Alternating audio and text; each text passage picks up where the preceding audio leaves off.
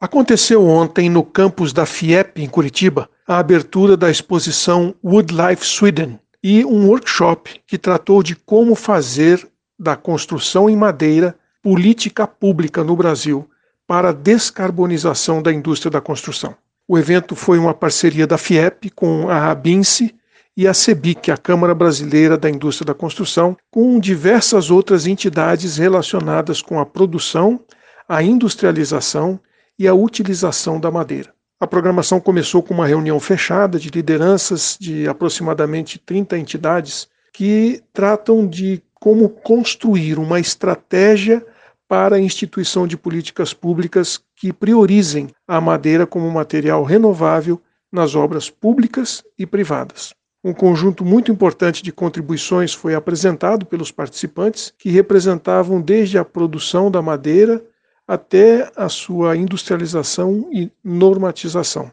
Além da academia, estavam presentes também profissionais liberais, empresários e produtores. O foco do evento todo foi madeira engenheirada, principalmente para a construção de grandes edifícios com mais de 20 andares, totalmente feitos de madeira. No processo foi discutido também a construção em wood frame, que já está com a sua normatização bastante avançada no Brasil.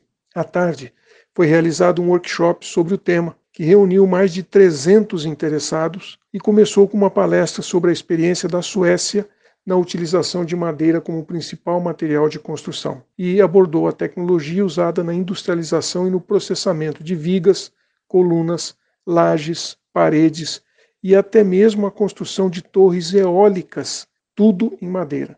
O palestrante, arquiteto Robert Schmitz, projetou o maior edifício de madeira da Suécia, que além de um centro cultural, uma biblioteca, tem ainda um hotel com mais de 20 andares, tudo feito de madeira. Depois, o ex-ministro da Fazenda, Joaquim Levy, compartilhou um painel com Marcelo Tomé, o atual presidente do Instituto Amazônia Mais 21 e presidente da Federação da Indústria de Rondônia, cujo tema era a financiabilidade de construções sustentáveis de madeira.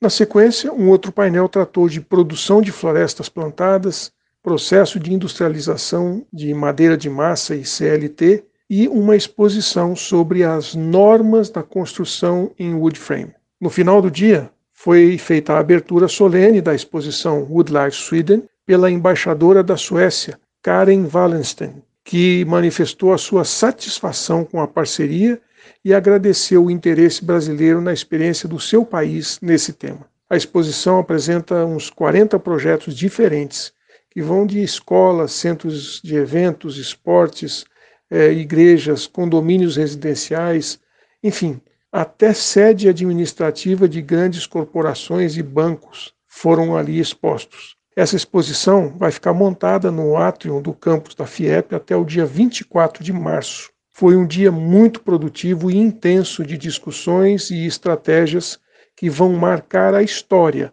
na construção sustentável do Brasil. Um abraço aqui ao Silvio Barros, para a CBN.